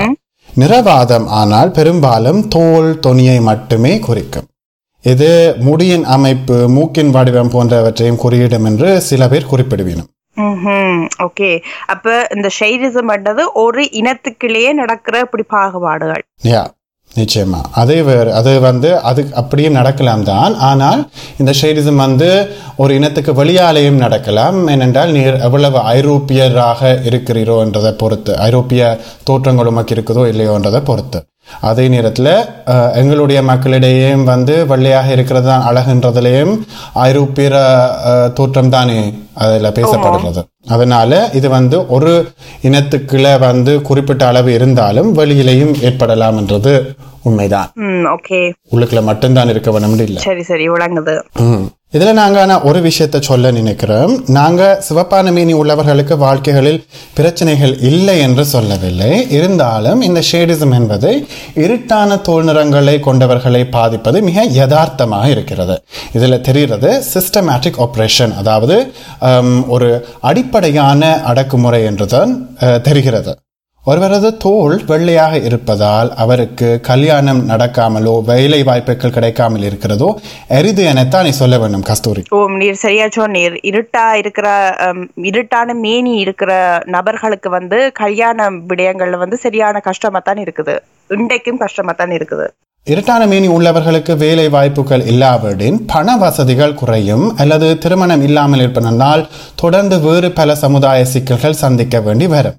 இதனால் அடிப்படையான பிரச்சனைகள் அதாவது சிஸ்டமேட்டிக்கான ஆப்ரேஷன்கள் இந்த மக்களை சமுதாயத்தில் நேரிடுகின்றன என்பதைத்தான் இந்த ஷெய்டிசம் என்ற சொல் குறிக்குது. அதை விட எங்களுடைய கலாச்சாரங்களை பார்க்கும்போது சிவப்பான மேனி கொண்டிருப்பது இன்று வரை அனுகூலங்களை அதாவது பிரிவிலேஜ்களை கொண்டு வருகிறது என்பது உண்மை. சிவப்பு மேனி கொண்டிருந்தால் அழகு மட்டும் இல்லாமல் மிக குறிப்பிட்ட இடங்களில் பவர் கூட இருக்கும் என்று ஒரு ஆய்வு சொல்லுது. ம், அதுக்கான ஆய்வு சொல்லும்போது அதுக்கு நாங்கள் யதார்த்தமான உண்மைகளை கொண்டு வரோம். ஏனென்றால் கல்யாணத்தை எடுத்து பார்த்தால் கூட நாங்கள் அதில் வந்து சிஸ்டமேட்டிக்காக அந்த மக்களுக்கு சிவப்பாக சிவப்பா இருக்கும் போது கெதியில கல்யாணம் நடக்கும் என்றது வந்து ஆய்வும் சொல்லும்போது யதார்த்தமும் அதைத்தானே சொல்லுது. இப்ப நாங்கள் வந்து அரேஞ்ச் மேரேஜ் பார்த்தோம் என்றால் அதுல வந்து பெற்றார வேண்டிய பிள்ளைகளுக்கு ஒரு பெண்ணையோ ஒரு ஆணையோ தேர்ந்தெடுக்க அந்த நபர் வந்து நிறம் குறைவாக இருந்தால் அந்த பெற்றாரையும் எங்களோட சமுதாயம் கூடுதலாக விமர்சிக்குது. அதைக்கு வந்து அவன் பிள்ளைக்கு ஒரு சரியான ஏத்த மாப்பிள்ளையோ இல்லாட்டிக்கு பொம்பளையோ பார்க்க இல்லாத அளவுக்கு கூட கதைக்கு நேரிடு நேரிடுது. ம், அதனால அவர்களும் இந்த சிஸ்டமேட்டிக் ஆப்ரேஷனுக்கு அதாவது இந்த ஷேடிசம் என்னுடைய விஷயத்துக்கு அடிமையாகினும். ஓமோம் நீர் சரியா சொன்னீர். நீங்க நல்லா சிவப்பா இருக்கிறீங்களு சில பேர் சொல்லுவீனமெல்லோ. அதை பற்றி நினைக்கிறீரு? அப்படி சொல்லப்படும் போது அழகை மட்டும்தான் நீ குறிப்பிடணும் அதனால சமுதாயத்தில் அந்த நபர்களுக்கு இருட்டு மேனி கொண்டவர்களுக்கு மாதிரி பாரபட்சங்கள் ஏற்படுமா? வாய்ப்புகள் இல்லாமல் போகுமா? வேலை வாய்ப்புகளோ கல்யாண வாய்ப்புகளோ வேற ஏதாவது வாய்ப்புகளோ இல்லாமல் போக மாட்டது தானே அவையில வந்து இந்த ஸ்டிக்மா வெள்ளையா இருக்கிறதுனால இருக்கிறது குறைவுதான். ம். சரியா? அதாவது ஷேடிசம் என்றால் மேனி நிறத்தை விமர்சிப்பது மட்டுமல்லாமல் இருட்டான மேனி உள்ளவர்களை தாழ்த்தி பேசுவதுதான் குறிப்பிடப்படுகிறது. இதுக்கு வந்து நாங்கள் இன்ஸ்டாகிராம்ல வந்து ஒரு ஆய்வு செய்த நாங்கள் அதாவது ஒரு போலில் வந்து எங்களோட நேர்களை கலந்து கொள்ளுமாறு கேட்டுக்கொண்ட நாங்கள். அதுல வந்து நீங்கள் எல்லாருமே உண்மையா உங்களோட அனுபவங்களை எங்களுக்கு பகிர்ந்து கொண்டிருக்கிறீங்கள் அது உங்களுக்கு கஷ்டமான ஒரு விஷயமா இருந்தாலும் அது உங்களோட நெஞ்ச தாக்கி இருந்தாலும் நீங்கள் எங்களுக்கு அதை வெளிப்படையாகவும் நம்பிக்கையோடும் சொன்னதுக்கு மிக்க நன்றி மக்களே. இருநூறுக்கு மேற்பட்டவர்கள் எங்களுடைய கேள்விகளுக்கு பதில் தந்திருக்கிறீங்க. அது எங்களுடைய பாட்காஸ்ட்டுக்கு மிகப்பெரிய வெற்றியாக நாங்கள் எண்கிறோம். அந்த ரீதியில எங்களுக்கு உங்களிடம் நன்றி சொல்வதற்கு நாங்கள் கடமைப்பட்டிருக்கிறோம். இந்த பாட்காஸ்ட்ல வந்து நாங்கள் அங்க இன்ஸ்டாகிராம்ல கேட்ட கேள்விகளை வந்து இங்க வந்து உங்களோட பதில்கள் எப்படி இருக்குதுன்னு பார்க்க போறோம். முதலாவது கேள்வி நாங்கள் என்ன கேட்டுறாங்கன்றா முதலாவது கேள்வி உங்களின் தேகத்தின் நிறம் தமிழ் சமுதாயத்துக்கிடையே விமர்சிக்கப்படுகிறதா என்று கேட்டிருந்தோம். எண்பத்தொன்பது வீதமானவர்கள் இதற்கு ஆம் என்றும் பதினோரு வீதமானவர்கள் இல்லை என்று கூறியிருக்கிறார்கள். இல்லை என்பவர்களில் அதிகமானவர்கள் ஆண்களாகத்தான் தெரிந்து. எங்களோட ரெண்டாவது கேள்வி உங்கள் தேகத்தின் நிறம் தமிழ் சமூகத்தின் விருப்பத்தை பூர்த்தி செய்கிறதா என்று கேட்டிருந்தோம். அதுக்கு வந்து முப்பத்தொன்பது சதவீதமான மக்கள் ஓம் என்றும் அறுபத்தொன்பது சதவீதமான மக்கள் இல்லை என்றும் அங்கு பதிவு செய்யப்பட்டுள்ளது. அதாவது அறுபத்தோரு வீதமானவர்கள் தமிழ் சமுதாயத்தின் விருப்பத்திற்கேற்ப தங்களது தோலின் நிறம் தங்களது தேகத்தின் நிறம் இல்லை என்று சொல்கிறார்கள். சிவப்பாக இருப்பதை குறிப்பிட்டால் அதை பாராட்டு என எண்ணுவீர்களா என்று நாங்கள் இன்னும் ஒரு கேள்வியை கேட்டிருந்தோம். அதற்கு இருபத்தெட்டு வீதமானவர்கள் ஆம் என்றும் எழுபத்தி இரண்டு வீதமானவர்கள் சிவப்பாக இருப்பதை குறிப்பிட்டால் பாராட்டு இல்லை என நினைக்கிறார்கள் என்று குறிப்பிட்டிருக்கிறார். அதை விட நாங்கள் கேட்டினாங்கள் மற்றவர்கள் உங்கள் தேகத்தின் நிறத்தை பற்றி என்ன சொல்கிறார்கள் என்று. அதுக்கு எங்களுக்கு கெனக்கு மெசேஜ்கள் வந்திருந்தது. அதை வந்து நாங்கள் இங்கே ஒரு சமரி பண்ணி சொல்லுறோம். முதலாவதாக சில பேர் சொல்லியிருக்கீங்க. நீங்கள் ஸ்போர்ட்ஸ் செய்யாதேங்கோ என்று சொல்லியிருக்கிறமாம் என்று. அதாவது வெளியால் போய் விளையாட்டு திடல்களில் ஃபுட்பால் விளையாடாதேங்கோ பேட்மிண்டன் விளையாடாதேங்கோ அப்போ நீங்கள் வந்து வெயிலுக்கு கறக்க போறீங்க. அதனால நீங்கள் உங்களோட மீனியை பாதுகாக்கிறதுக்காக ஸ்போர்ட்ஸ் செய்யாதேங்கோ என்று சில பேர் சொல்லியிருக்கிறமா இதில் நடக்கிற பிரச்சனை என்னென்றா உண்மையில் இதுதான் ஒரு பெரியவர் சொன்னதுனால நான் இப்போ ஸ்போர்ட்ஸ் செய்யாமல் இருக்க போறேன் கறக்காமல் இருக்கிறதுக்கு நினைச்சு ஸ்போர்ட்ஸை செய்யாமல் இருந்தால் இன்னும் பிரச்சனைகள் வரக்கூடும். அதாவது ஆரோக்கியமாக ஆரோக்கியமான ரீதியில் பிரச்சனைகள் வரலாம். அதை விட நீங்கள் இன்னும் அதனால குண்டாகி குண்டனால அழகில்லை கருப்பானால அழகில்லை என்று பிரச்சனைகள் கூடிக்கொண்டே போகலாம் இல்லையா அது சரி அது சரி. அதை விட வந்து இன்னும் ஒரு மெசேஜ் வந்திருக்கு. கருப்பா இருந்தாலும் வடிவா இருக்கிறீங்கன்னு சில பேர் சொல்லி இருக்கணுமா ஐயோ அதுன்ற அர்த்தம் என்ன இருக்கும்? அதன் அர்த்தம் வந்து நீங்கள் வந்து கருப்பாக இருந்தாலுமே வடிவா இருக்கிறீங்கள் என்றால் நீங்கள் வந்து நோமலா வடிவில்லை என்ற அர்த்தமா? எனக்கு விளங்கல கருப்பு மக்கள் எல்லாருமே வடிவில்லை. அவைக்குள்ள நீங்கள் மட்டும் ஒருவர் தான் வடிவா இருக்கிறீங்க. இல்லாட்டி வெள்ளையா இருந்தா நீங்கள் இன்னும் வடிவா இருப்பீங்கள் என்று திருப்பலும் இன்னும் ஒரு புதிய இலக்கு அவைக்கு சொல்லிட்டு போற மாதிரி இருக்குது. இந்த கருத்து. இந்த கோடை கால விடுமுறையை பற்றியும் ஒரு மெசேஜ் வந்தது இல்லையா ராம்? ம். அது வந்து ஒருத்தர் மட்டுமில்லை எனக்கு கூட என்னுடைய ஆய்விலையும் இந்த நான் பல்கலைக்கழகத்தில் இந்த ஆய்வு செய்யும் போது பலர் இதை சொல்லியிருந்தார்கள். கோடை விடுமுறை விடுமுறைக்கு போய் வரும்போது உற்றார் உறவினர்களோ நண்பர்களோ நீ நல்லா கருத்து போன என்று சொல்லிடுவீனுமா உடனே. அதனால இவர்கள் கோடை விடுமுறைக்கு போய் என்ஜாய் பண்ணாம வெளியில போகாமலோ வெளியில விளையாடாமலோ இருக்கிறதுக்கு நினைக்கணும் அல்லது அப்படி வெளியில போனாலும் நிழலுக்கு நிக்கிறதுக்கு தான் விரும்பினும் வெளியில போறதுக்கு தயங்கி சரியான ஷொக்கா இருக்குது கேட்க அடுத்து இதை சொல்றேன். சில பேர் சொல்லியிருக்கிறோம் தாங்கள் சாரி சேலை அதாவது பஞ்சாபி அப்படியான எங்களோட ட்ரெடிஷ்னல் உடுப்புகளை வேண்ட போகைக்க அங்க வந்து தாங்கள் கேட்காமலே அந்த கடையில விற்பனை செய்யற மக்களோ இல்லாட்டிக்கு வாடிக்கையாளர்களோ வேறு ஆக்களோ இவைக்கு வந்து கருத்து சொல்லிடணுமாம் இந்த கலரை சூஸ் பண்ணுங்க. அப்ப வந்து நீங்க வெள்ளையா தெரிவிங்க இந்த கலரை தவிருங்கோ அது உங்களை டாக்கா காட்டுது. ஹம், இப்படியான கருத்துக்களை இவை கேட்காமலே சொல்லினேன் நான் ஒரு விற்பனையாளர் இருந்தா நான் நினைப்பேன் எல்லா கலரும் எல்லாருக்கும் வடிவென்று சொன்னா தான் நான் கூட லாபத்தை பெறலாம். இப்படி சொல்லுவான்? எல்லாம் கவலைக்குரியதாக தான் எனக்கு படுது. முகத்துக்கு நேர சொல்லாமல் செயலில் காட்டுவதும் கவலையாக இருப்பது என்றும் சிலர் சொல்லினோம் அதாவது டான்ஸ் பிராக்டிஸ்லயும் டான்ஸ் நிகழ்ச்சிகளையும் இது நடந்தது என்று அதை நீர் சொல்லும் அதுல என்ன உமக்கு தெரியும்? ஓ டான்ஸ் வந்து சில பேர் வந்து இந்த குரூப்ல தான் நாங்கள் கூடுதலாக பரதநாட்டியமும் வேறு டான்ஸ்களும் ஆடுறது. அப்ப வந்து அந்த சில பேர் வந்து நீங்க இந்த வெள்ளையா இருக்கிற பிள்ளைகளை வந்து முன்னுக்கு நிப்பாட்டிட்டு அவைய தான் கொஞ்சம் ஈர்ப்பா இருப்பினம் அட்ராக்ஷனா இருக்கும்னு சொல்லிட்டு அவைய முன்னுக்கு நிப்பாட்டிட்டு பின்னுக்கு வந்து இருட்டான மேனி உள்ளவர்களை வந்து நிப்பாட்டி ஆட விடுறது வந்து நடந்திருக்குதுன்னு சில பேர் சொல்லியிருக்கீங்க. அது வந்து மிக கவலைக்குரியது. ஏனென்றா இதே மாதிரி தான் பள்ளிக்கூடங்கள் பல்கலைக்கழகங்கள்லையும் இந்த பிரச்சனை தொடர்ந்து கொண்டு போவது அது சரி. அதை விட இன்னும் சில பேர் சொல்லியிருக்கலாம் அதுவும் எனக்கு சரியான கவலையாத்தான் இருக்குது. தாங்கள் கேட்காமலே அதாவது அனுமதி இல்லாமலே இவை இந்த தோள்களை வந்து எப்படி நீங்கள் வந்து ஹம், வெள்ளையாக்கலாம். அதாவது தாங்களே ஒரு டிப்ஸை சொல்லி நம்ம இப்படி இப்படி செய்தாண்டா நீங்க வெள்ளையாகலாம். நீங்க கடலை மாவா போடுங்கோ. இல்லாட்டிக்கு ஹம், மஞ்சளா போடுங்கோ. பதினஞ்சு நிமிஷம் ஊற விடுங்கோ. அதுக்கு பிறகு கழுவுங்கோ. இதை கிழமையில மூன்று நாலு நாள் செய்து கொண்டு வாங்கோ. என்று அவையா கேட்காம கூட இவை வந்து இப்படியான டிப்ஸ்களை சொல்லி சில பேர் சொல்லியிருக்கிறான் அதை விட இன்றைக்கு ஏன் இப்படி கருப்பாக இருக்கிறீங்க என்று சொல்லிக்க சில இடங்களில் அவை அப்படி அப்படி சொல்லினமாம் அது வந்து எங்களுடைய தமிழ் இளைஞர்களிடையே தான் எப்ப அழகாக இருக்கிறோம் எப்ப வடிவில்லாமல் இருக்கிறோம்ன்றதுக்காக ஒரு சீரான நிலையான மதிப்பீடே அவங்களுடைய மனதில் இல்லாமல் போகுது. ஓம் ஏனண்டா நாங்கள் வந்து ஒரு விடயம் பெருசா இருக்கு சின்னதா இருக்குன்னு சொல்றதுக்கும் ஒன்றோட ஒன்று ஒப்பிட்டு பார்த்து தானே நாங்க சொல்லலாம். அதே மாதிரி தான் ஒருவர் வந்து வெள்ளையாக இருக்கிறதா கருப்பா இருக்கிறதான்றதும் ஒப்பிட்டு பார்த்து சொல்றதுனால ஒருவருடைய கண்ணில் அவர் வெள்ளையார் தெரிஞ்சாலும் இன்னொருவருடைய கண்ணில் அவர் கருப்பாக தெரிஞ்சா அவங்களுக்கு தெரிஞ்ச மாதிரி தான் அவை சொல்றதுனால ஒரு சுய நிர்ணயம் வந்து ஒருத்தருக்கும் இல்லாம போகுது. அதை விட நாங்கள் கேட்டிருந்த நாங்கள் நீங்கள் எப்போ வந்து ஷேடிசம் அதாவது இந்த நிறவாதத்தை வந்து உங்களோட வாழ்க்கையில் எதிர்கொள்றீங்கள்ட்டு அதுக்கு கணக்கு பேர் கணக்கு விஷயம் சொல்லியிருக்கிறோம் நாங்கள் அதை இங்கே சமரி பண்ணி சொல்கிறோம் சில பேர் சொல்லியிருக்கீங்கன்னா சம்மர் ஹாலிடே அதாவது எங்களோட கோடைகால விடுமுறைக்கு பிறகு வந்து இதை வந்து அவர் எதிர்கொள்ளினம் என்னோட கோடைகால மட்டும் வக்கியா தானே இருக்கும் வெயில் கிடக்கவா இருக்கும் அப்போ நிறைய விளை வழியால் போய் விளையாடி இருப்பினம். கடற்கரைகளுக்கு போயிருப்பினம். அப்ப வந்து கருத்து போயிருப்பினம்.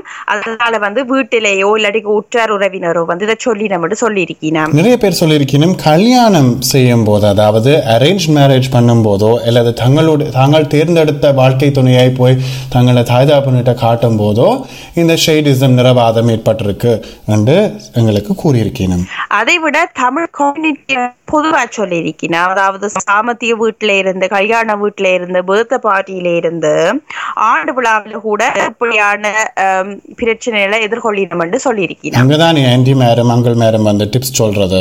நீங்க கடலை மாவுல குளியுங்கோ குளோரின குடியுங்கோ குளியுங்கோ.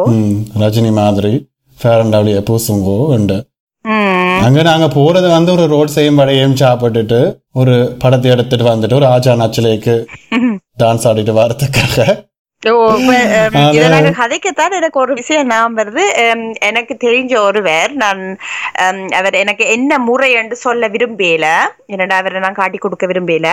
அவர் வந்து உண்மையாவே பாலில குளிச்சவர் அப்ப நாங்க வந்து முந்தைய அவரை பார்த்து பழிச்ச நாங்கள் சிரிச்ச நாங்கள். சரியா இப்படி பால்ல குளிக்கிறார் பால்ல குளிக்கிறாருண்டு ஆனா அவர் வந்து உண்மையா நம்பினவர். பாலில குளிச்சா பாலின் நிறம் தன் மேனிக்கு வருமன்ட்டு அப்ப எனக்கு வந்து இந்த பிரச்சனை விளங்கியில. நானே அஹ், உண்மையை சொல்ல போனா இன்னும் கொஞ்சம் வருஷத்துக்கு முதல் என்னைய பார்த்த யாராவது நீங்க வெள்ளையா வந்துட்டீங்களா உங்களோட மீனிய பார்க்க ஒலிப்பா இருக்குன்னு சொன்னா நான் வந்து அதை ஒரு பேராட்டா அதை ஒரு காம்ப்ளிமெண்டா தான் எடுத்துக்கொண்டிருந்தேன் நான். அதை விட இந்த சாப்பாடு பால் அதுகளில் வந்து நிறைய பேர் எனக்கும் சொல்லி முந்தி வந்து சொல்லுவினும் பிளேன் டீ குடிக்கக்கூடாது பால் விட்டு குடிக்க வேணும் இல்லாட்டி கருத்துருவினும் ஆக்கள். அதுக்கு வந்து அந்த பிளேன் டீ குடிக்கிறதுக்கும் தோல் நிறம் மாறுறதுக்கும் எந்தவித சம்பந்தமுமே இல்லை சயின்ஸ் ரீதியா. ஆனா எனக்கு சின்ன வயசுல இருந்து அப்படி பழகி கொண்டு வந்தவே வாழைப்பழம் சாப்பிட வேணும் பழம் சாப்பிட்டா தான் வெள்ளையா வருவீனும் என்று அந்த வெள்ளையா வாரது தான் வாழ்க்கையில் இருக்கிற ஒரே ஒரு இலக்குன்ற மாதிரி என்னுடைய வீட்டில் பெற்றோர் சொல்லியிருக்காட்டியும் உற்றார் உறவினர்கள் நிறைய நிறைய பேர் அதை சொல்லி சொல்லி எனக்கு அஹ், நீர் சொன்னதை தான் எங்களோட நேர்களும் சொல்லியிருக்கீங்கன்னா ரிலேட்டிவ்ஸ் வந்து இப்படியான விடயத்தை சொன்னதாகவும் அதை விட இன்னும் சில பேர் சொல்லியிருக்கீங்கன்னா எங்களோட தமிழ் சினிமாவிலையும் இந்த பிரச்சனை ஓடுதுண்டு ஜென்ரலா எந்த உலக நாட்டிலையும் எந்த உலக கலாச்சாரத்திலையும் சினிமான்றது சராசரி மக்களுடைய வாழ்க்கைன்ற கொப்பியாக தான் இருக்குது. கொப்பி என்று நினைச்சு இப்ப எங்களுக்குள்ள நடக்கக்கூடிய பிரச்சனைகளும் எங்களுக்குள்ள நடக்கக்கூடிய விஷயங்களையும் தான் சினிமா எடுத்து கதையாக்குது. ஒரு பெரிய பூத கண்ணாடியை வச்சு. அப்படி நடக்கும்போது அந்த கொப்பியா இருக்கேக்க அதுல சினிமால இருக்கிற மக்களான பார்க்க அவன் உருவங்கள் எல்லாம் எங்களை மாதிரி இல்லையே. இப்ப ஹீரோக்கள் ஒரு விதத்துல எங்களை மாதிரி தோல் நிறத்துல இருந்தாலும் ஹீரோயின்கள் வந்து ஐரோப்பாவிலிருந்து கொண்டு வரப்படப்பட்டு தமிழ் ஆடைகளை போட்டு வச்சு அவன் உருவம் மாறி இருக்குதுல்ல. ஓம் ஓம். அவைக்கு வந்து தமிழே கதைக்க தெரியாது இல்லாட்டிக்கு தமிழர்களே இல்லையென்று கூட நாங்க சொல்லலாம் இல்லையா. சராசரி தமிழ் குடிமகளை காட்டுறோம் என்று சொல்லி போட்டு ஒரு லண்டன்காரியை கொண்டு வந்து நிப்பாட்டினா அவாவினுடைய அந்த தோற்றங்கள் வந்து அழகாக விஸ்தரிக்கப்பட்டாலும் எங்களுக்கு அவாவ மாதிரி அதாவது அந்த அவாவை ரசிக்கிற அந்த பெண்களுக்கு அவாவனுடைய அழகு இலக்குகளை படுறதுக்கு வாய்ப்புகளே தானே என்ன செய்தாலும் நீங்கள் ஒரு தமிழ் பெண்ணா இருந்து ஏமி ஜாக்சன் மாதிரி வரையிலாதுதான் தான். அதே மாதிரி அவ ரசிக்கிற ஆண்கள் வந்து இப்படித்தான் எனக்கு மனைவி வர வேணும் இப்படித்தான் எனக்கு கேர்ள் ஃப்ரெண்ட் வர வேணும் ஆசைப்பட்டா எங்களோட தமிழ் யதார்த்த வாழ்க்கையில அப்படியான ஆக்களை நாங்க கண்டே பிடிக்கலாது அஹ், அதனாலேயும் மனச்சங்கடம் ஏற்படுறதோட இந்த வெள்ளையாக வேணும் வெள்ளையாக வேணும் என்ற அந்த இலக்கும் வாழ்க்கையில மிக முக்கியமாக வந்து கொண்டு இருக்கிறது அதனால வேறு நிறைய சான்ஸ்களை ஆக்கள் விட்டுட்டு போயிடணும் ஓ அதை விட நான் இன்னும் ஒரு விஷயம் கவனிச்சிருக்கிறேன் அந்த தமிழ் சினிமாவில். நீரும் பார்த்திருந்திருப்பீர். வில்லனா வார ஆக்களை வந்து கூடுதலாக வந்து டாக்கா காட்டினோம் அது என்னென்றால் இந்த கூடாத ஆக்கள் வந்து அவன் மனதில் இருக்கிற கருப்பு அவன் தோல்லையும் தெரியுது அந்த மாதிரி காட்டுறதுக்கோ எனக்கு தெரியல அது என்ன என்ன என்ன யோசனை ஆனால் ஆனா வில்லன் கூடாமல் இருக்கிறது நெகட்டிவ் ஆன ஒரு ஆஸ்பெக்டை காட்டுறதுண்டா அது வந்து கருப்பாவோ இல்லாட்டிக்கு ஹம், இன்னும் சருமத்துல இன்னும் கொஞ்சம் கூட அவன் டாக்கா காட்டுறத வந்து எங்களோட தமிழ் சினிமா வந்து வச்சிருக்கு என்னுடைய துறையில நான் படித்தது என்னென்றால் எங்களுக்கு ஒரு விஷயத்தை கெட்டது அல்லது நல்லது என்று நாங்கள் காண்றதுக்காக அவர் ஒருவருடைய நாடகத்திலேயோ ஒரு படத்திலேயோ குணத்தை மட்டும் நாங்கள் அறியறதுக்கு கன நேரம் செல்லும் இல்ல ஆனா வெளித்தோற்றத்தை வச்சு நாங்க உடனே கண்டுபிடிச்சிருவோம் இல்ல. வெளித்தோற்றம் வந்து கருப்பா இருந்தாலோ அல்லது அவருக்கு பெரிய தாடி இருந்தாலோ இல்லாட்டி குண்டாக இருந்தாலோ இல்லாட்டி ஒரு குறிப்பிட்ட விதத்துல உடுப்பு போட்டிருந்தாலோ எங்களுக்கு ஆ இவர் கெட்டவரா இருப்பார் என்று நாங்க கண்டுபிடிச்சிருவோம். கூடுதலாக தமிழ் சினிமால கொஞ்சம் ஒரு மிடில் கிளாஸ் அல்லது மிடில் கிளாஸுக்கு குறைஞ்சவர்களை பார்த்தோன்னா அவைய நல்லவர்களை மாதிரி காட்டிக்கொள்ளுவீனம் என்னென்றா அவைதான் சராசரி மக்கள் என்று. என்னடா நீங்க நீரும் நானும் அதை பார்த்துட்டு ஓ இவர் எங்களை மாதிரி ஆளுன்னு ஐடென்டிஃபை பண்ண வேணும் தானே. அப்ப ஒரு கெட்டவரை பார்த்துட்டு நீர் அவர் என்ன மாதிரி ஆளுன்னு ஐடென்டிஃபை பண்ண மாட்டீர்தான். ம். அதனால இந்த இருந்தாலும் அப்படி என்ன நடக்குதுண்டா கருப்பு நிற தோல் உள்ளவையத்தான் கூடாத ஆக்களை கண்டு காட்டினும். அது வந்து எங்களுடைய உண்மையான வாழ்க்கையோட பொருந்தாத ஒரு விஷயமாக விளங்குது தமிழ் சினிமால.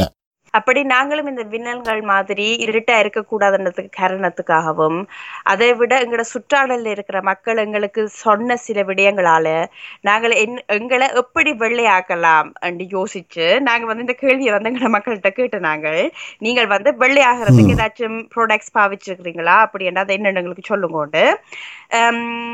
சில மக்கள் சொன்னதுல வந்து என்ன நானும் கண்டுகொள்கிறேன் அது வந்து மஞ்சள் இல்லாட்டிக்கு கடலமா என்ற பொருட்களை பாவிச்சிருக்கீனமாம் இது வந்து நேச்சுரல் ப்ரொடக்ட்ஸ் என்றபடியா அதுல பெரிய பாதிப்பட்டு நாங்க சொல்ல இயலாது ஆனா சில பேர் வந்து ப்ளீச்சிங் க்ரீம்ஸ் பாவிச்சிருக்கிறவாம் அதாவது ஃபேர் அண்ட் லவ்லி மாதிரியான க்ரீம்ஸை பாவிச்சு அவையோட சர்மத்தின் நிறத்தை வெள்ளையாக்க முயற்சி செய்திருக்கீனம்னு சொல்லியிருக்கீனாம் அதுல நானும் ஒருவர். இந்த ப்ளீச்சிங் க்ரீம்ஸ் வந்து நீர் சொன்ன மாதிரி நேச்சுரலான விஷயங்களில் பெரிய பிரச்சனை இருக்காட்டியும் ப்ளீச்சிங் க்ரீம்ஸ் பாவிக்கிறது வந்து தோல் புற்றுநோய் அதாவது கேன்சர் போன்ற நோயையும் வியாதிகளையும் கொண்டு வர்றதுக்கு மிக லாய்க்கானது என்று பல ஆய்வுகள் தெரிவித்து தெரிவித்துக் கொண்டு இருக்கின்றன அதை விட சில ஆக்கள் சொன்னவே நாங்கள் பேக்கிங் பவுடர் பாவிச்சிருக்கிறோம். தேசிக்காய் அஹ், புளிய முகத்துக்கு விட்டுருக்கிறோம்ன்றதில் அதெல்லாம் வந்து ஸ்கின்னுக்கு சரியான அக்ரஸிவ் அது வந்து உங்களுடைய சருமத்தை பழுதாக்கிரும் கதியில்.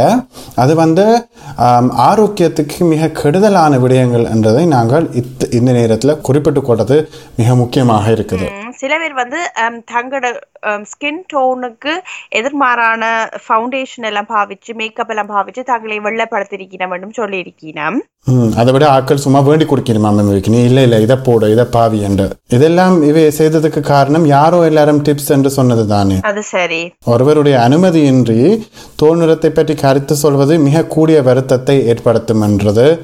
உண்மை. உண்மையா? நீ சொன்னது சரி. இப்ப வந்து இந்த கருத்துக்களை சொன்னது வந்து அவே நினைச்சிருப்பினும் நாங்கள் ஒரு நல்லதை தானே செய்யறோம். நாங்கள் ஒரு நல்ல டிப்ஸ் தானே சொல்றோம்ண்டு ஆனா இப்படியான விடயம் வந்து சில பேர் வந்து ஆண்டு கணக்கா கூட எங்களுக்கு எழுதியிருக்கிறோம் எந்த ஆண்டுல யார் என்ன சொன்னவேண்டு அப்ப அதுல இருந்து எங்களுக்கு என்ன விடயம் தெரியுதுண்டா? இந்த மனதை அது வந்து எவ்வளவு தாக்கி இருக்கும் என்ன அப்ப எங்களுக்கு வந்து. நாங்கள் சொல்ற விடயம் அந்த- நபரின் மனதை தாக்குதா இல்லையாண்டு தெரியாமல் நாங்கள் வந்து யதார்த்தம் அப்படி சொல்லிட்டு போக அந்த கேட்கிறவர் வந்து எவ்வளவு ஒரு பெரிய பாதிப்போட இருக்கிறார் அதே நேரத்தில் அதிகமானவர்கள் வீட்டில் இருக்கும் உறவினர்களை விட வெளியில் இருக்கும் உற்றார் உறவினர்கள் தான் இதை பற்றி பேசுகிறார்கள் என்று சொல்றதும் அவைக்கு நினைக்க முடிக்க செய்துட்டு நான் சொல்லிட்டு போறேன்ன்ற நேரத்தில் அதை கேட்கிறவைக்கு இன்னும் கஷ்டமா இருக்கு எனக்கு தெரியாதவர் என்னோட அதிகம் பழகாதவர் இதை சொல்றாருண்டு இன்னும் பெரிய தாக்கத்தை ஏற்படுத்துது. நாங்க முதலே சொன்ன மாதிரி அதை விட இந்த வெள்ளையா இருக்கிறதும் ஒரு தனிப்பட்ட கருத்து தானே. இப்ப எனக்கு வெள்ளையா தெரியறது உமக்கு வெள்ளை இல்லாம கூட இருக்கலாம் இல்லாட்டிக்கு பால் வெள்ளையா தெரியலாம் இல்லாட்டிக்கு பேப்பர் வெள்ளையா தெரியலாம். அது வந்து அஹ், நாங்க நாங்களா இட போடுற ஒரு விடயம் தானே அதனால நாங்களா இட போடுற விஷயம்ன்றதுனால இன்னும் ஒருவர் தன்னை பற்றி என்ன நினைக்கிறார்? அல்லது இவருடைய வெளித்தோற்றத்தை விமர்சிக்கிறதுக்கு முதலில் எனக்கு உரிமை இருக்குதா என்பதையும் நாங்கள் கருத்தில் கொள்ள வேண்டும். நான் அதை விட நாங்கள் எந்த அடிப்படையில இதுதான் அழகு இதுதான் அழகில்லை என்று முடிவெடுக்கிறோம்ன்றதையும் யோசிக்க வேணும் ஏனென்றால் நாங்கள் தமிழர்கள் பல நிறங்களிலும் வடிவங்களிலும் வருகிறோம். அதை நாங்கள் பகுத்தறிவுடன் ஏற்றுக்கொள்ள வேணும். என்ன? ஒருவரை பார்க்க தமிழ் மாதிரி இருக்குமா? தமிழ் இல்லையான்றதுக்கும் இவர் கருப்பாக இருக்கிறாரா? கருப்பு இல்லையான்றதுக்கும் நாங்கள் எடை போடுறது வந்து எந்த அடிப்படையில்ன்றதை கருத்தில் கொண்டு இவர் அழகா அழகில்லையான்றதை எல்லாம் நாங்கள் எங்களுடைய அடிப்படைகளை கொஸ்டின் பண்ணி தான் நாங்கள் ஒருவருக்கு காம்ப்ளிமெண்ட்ஸோ எல்லாத்தையும் ஏதாவது ஒரு டிப்ஸோ சொல்லலாம். அதை விட டிப்ஸ் சொல்கிறத நாங்கள் தவிர்த்து கொடுறது அழகுன்னு அழகு என்று நான் நினைச்சுக்கொள் உம், நீ உண்மையா சரியா சொல்லிடுற நாங்கள் வந்து இந்த ஷெரிசம் போல வந்து தொடங்கிக்க நாங்கள் எதிர்பார்க்கவே இல்லை. எங்களுக்கு இவ்வளவு மக்கள் இவ்வளவு விடயங்கள் சொல்லிவிடமண்டு அதுலயே எங்களுக்கு தெரியுது இந்த இளைய பிஞ்சு மனங்களில வந்து என்னென்ன பெரிய தாக்குதலை வந்து இப்படியான விடயங்கள் வந்து விட்டு இருக்குதுண்டு ம் அது வந்து உண்மையிலே பாரதூரமான விடயங்கள். பெற்றார்கள் மட்டும் இல்லாமல் சக இளையோர்களும் அந்த விஷயத்தை குறிப்பிட்டு கதைச்சு ஆஹ், ஏனையவர்களுடைய மனங்களை சுத்தினும் ஏனென்றால் அவையும் அந்த சிஸ்டத்துக்குள்ள தான் இப்படிப்பட்டிருக்கணும் ஓமோம். இந்த சிஸ்டத்தை பற்றி நாங்கள் கதை காட்டிக்கு ஒருத்தருக்குமே நாங்கள் இப்படியான சிஸ்டத்துக்கு தான் வாழ்றோம். இது இப்படித்தான் நடக்குது. இதை வந்து நாங்கள் இப்படி அறியாமலே நான் கூட இதை பற்றி கதை காட்டிக்கு இல்லாட்டிக்கு இதை பற்றி நான் படிக்காட்டிக்கு இல்லாட்டிக்கு உம்முளைய மாதிரி வந்து பல்கலைக்கழகத்தில் இந்த விஞ்ஞானத்தை படிக்க படிக்காட்டிக்கு இல்லாட்டி உங்களோட டிஸ்கஸ் பண்ணாட்டிக்கு நானும் என் பிள்ளைக்கு கொடுத்துருப்பேன் தானே. எனக்கு வந்து உண்மையில சந்தோஷம் நாங்கள் இந்த விஷயத்தை பற்றி பேசிக்கொண்டதுக்கு இதை பற்றி நாங்கள் பேசிக்கொண்டே போகலாம். இந்த பிரச்சனை எங்கே இருந்து வந்தது? எப்படி இருக்கிறது? என்று நாங்கள் ஆனால் மேலோட்டமாக இந்த பிரச்சனை என்ன பிரச்சனை? எப்படி இருக்குது?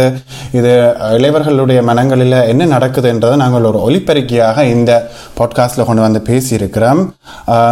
இன்னும் ஒரு நாளைக்கு நாங்கள் சில வேளை ஒரு லைவ் பாட்காஸ்ட் செய்வதா இருப்பின் இந்த விஷயத்தை இன்னும் ஒருக்கா வடிவ ஆராய்ஞ்சு பேசலாம். ஆனால் எங்களுக்கு நேரம் போதாதனால நாங்கள் இதை இத்தோட முடிச்சு கொள்றோம் மக்களே. சரி மக்களே நீங்களும் வந்து இந்த நிறவாத டிஸ்கஷனை பற்றி என்ன நினைக்கிறீங்க உங்களுக்கு என்ன நடந்தது? இல்லாட்டிக்கு நீங்கள் நாங்கள் நடத்தின பாட்காஸ்டுக்கு பிறகு இதை மாத்தி யோசிக்கிறீங்களா? வேற மாதிரி எண்ணுறீங்களா? என்ற கருத்துக்களை எங்களுக்கு இன்ஸ்டாகிராம் இல்லாட்டிக்கு ஃபேஸ்புக் மூலம் தெரிய தாருங்கள். சரி கஸ்தூரி இனி மெல்லமா நாங்கள் இந்த சோகமான இந்த விஷயத்தை விட்டு சமூக சேவை மையத்தை திறந்து நான் ஒரு டிப்பை சொல்லிட்டு போறேன். ஓ இந்த முறை டிப்போ சொல்லுவீர் போடு முறை ட்ரிப் சொல்லி. ரெண்டு சில நேர்கள் சில மக்கள் வந்து கவலைப்பட்டவை. ம் ஆனால் இப்போ நான் உங்களுக்கு நல்ல டிப் சொல்கிறேன் இது வந்தா நான் நானா செய்து பார்த்தேன் நான் என்று சொல்ல இல்லாது அஹ், நான் செய்து பார்க்கல. இதை நான் ஒரு இடத்த வாசிச்சேன் நான். இப்போ நான் உங்கள்கிட்ட வெளியில் விடுறேன். இதை நீங்கள் செய்து பார்த்துட்டு சொல்லுங்க. இப்படி இது வேலை செஞ்சதா இல்லையாண்டு சரியா? சரி சொல்லு. ஹம், சரி. கத்திரிக்கோல் வந்து மொட்டையாகும் இல்லோ? அதை வந்து தீட்டுறது கொஞ்சம் கஷ்டம். என்னடா நீர் அந்த ஆணியை கலட்டி அது திருப்பலும் பூட்டி திறக்கிற மாதிரி தான் நீர் கலட்டின அப்புறம் பூட்டணுன்றதுனால அது கொஞ்சம் கஷ்டம் அதை தீட்டுறது கத்திரிக்கோல். அதனால மக்கள் என்ன செய்யணும் என்றால் கத்திரிக்கோல் மொட்டையானதும் அதை ஒரிஞ்சிட்டு புது கத்திரிக்கோல் வேண்டிவிடும் ஆனா அப்படி செய்ய தேவையில்லை. கத்திரிக்கோலை மிக சுலபமாக தீட்டிக் கொள்ளலாம். எப்படி? என்றால் அலுஃபாயில் இருக்குது இல்ல ஈய பேப்பர் அதை எடுத்து மடி மடி மடி மடின்னு மடிச்சு போட்டு அந்த கத்திரிக்கோலால அதை வெட்ட ட்ரை பண்ண வேணும். அது வெட்டுப்படுறது கஷ்டமா இருக்கிற நேரத்துல அந்த கத்திரிக்கோல் ஆட்டோமேட்டிக்கா தீட்டப்படும். ஏனென்றால் அந்த அந்த இரும்பும் இரும்பும் உரச உரச அது தீட்டப்படும். திருப்பி விடும்பட்டு சொல்லி ரோபோஜி என்ற கண்ணுக்கு முன்னால வந்து பாட்டு சரி நீர் ஆறுதலா போய் அழுறதுக்காக நாங்க இந்த பாட்காஸ்ட் எபிசோட மெல்லமா முடிப்போம். ஓ சரி மக்களே நீங்கள் உங்களோட கத்திரிக்கோலை தீட்டிட்டீங்களா தீட்டி தீட்டைக்க கத்திரிக்கோளால அலுஃபோலி வெட்டப்பட்டதா? இல்லாட்டிக்கு அலுஃபோலியால நீங்க வெட்டப்பட்டீங்களா என்று ஒரு கப் சொல்லி விடுங்க. உங்களுடைய வீட்டில் ஏற்பட்ட அந்த ரத்த ஆற ரத்த சரித்திரத்தை போட்டோ எடுத்து எங்களுக்கு அனுப்புங்க. நான் கொஞ்சம் வீக் எதுக்கும் ராமுக்கு அனுப்புங்கோ சரி மக்களே தொடர்ந்தும் எல்லாரும் ஆரோக்கியமாக பாதுகாப்பாக உங்கள் உங்களுடைய வீட்டில் இருங்கோ சோஷியல் டிஸ்டன்ஸிங்க சரியான சீரான முறையில் செய்து கொள்ளுங்கோ. நீங்கள் இந்த வேளையில உங்களோட மன ஆறுதலுக்காக எங்களோட பாட்காஸ்ட்டை கேட்பீங்களா இருப்பேன். அதை வந்து நீங்கள் YouTube Apple podcast Spotify sound கிளவுடில் கேட்டுக்கொள்ளலாம். அல்லது ஈடிஆர் வானொலியிலையும் புதன்கிழமை தோறும் எட்டு மணிக்கு கேட்டுக்கொள்ளலாம். அதைவிட எங்களுக்கு அன்பாக உங்கள் விமர்சனங்களையும் ஃபேஸ்புக் இன்ஸ்டாகிராம் மற்றும் சவுண்ட் கிளவுட் யூடியூப் போன்ற தளங்களிலும் தெரிவித்துக் கொள்ளலாம். நீங்கள் போன முறை நாங்கள் வந்து கெஞ்சி கேட்டு நாங்கள் அஞ்சு ஸ்டார்ஸை தாங்க உண்டு இந்த முறை நாங்கள் வேற ஒரு கோரிக்கையும் வைக்க மாட்டோம். அதே கோரிக்கை தான் எங்களுக்கு ஒரே இலக்கு தான் எங்களுக்கு தேவை. அஞ்சு ஸ்டார்ஸ் அதை ப்ரெஸ் பண்ணிட்டு கேளுங்கோ கேட்டுக்கொண்டு ப்ரெஸ் பண்ணுங்கோ கேட்காட்டிக்கும் ப்ரெஸ் பண்ணுங்கோ. ம், உங்களுடைய நண்பர்களுக்கு எங்களை பற்றி சொல்லுங்க. எங்களை Instagram Facebook sound cloud YouTube எல்லா இடங்களையும் ஃபாலோ பண்ண சொல்லுங்க. ரோட்டில் எங்களை கண்டா ஃபாலோ பண்ண சொல்லுங்க. எல்லா இடத்துலையும் எங்களை ஃபாலோ ஃபாலோ ஃபாலோ கொண்டு ஃபாலோ பண்ண சொல்லுங்க. சரி மக்களை நீங்கள் அனைவரும் இந்த கொஞ்சம் நீளமாக போன எபிசோடை உன்னிப்பாக கேட்டதுக்கு மிக்க மிக்க நன்றி. அடுத்த முறையும் நாங்கள் இன்னும் ஒரு அழகான எபிசோடில் உங்களை சந்திக்கும் வரை உங்களிடமிருந்து விடைபெறுவது ராம் மற்றும் கஸ்தூரி. நன்றி. வணக்கம் மக்களே. நன்றி வணக்கம். இன்றைக்கு ரோபோஜி இல்லை பாவம். அழுகிறீரோ? தொடக்க போறேன். நீர் சொன்ன சைக்கிள் நாடகத்தை பார்த்து கொண்டு நன்றி வணக்கம் மக்களே. நன்றி வணக்கம்.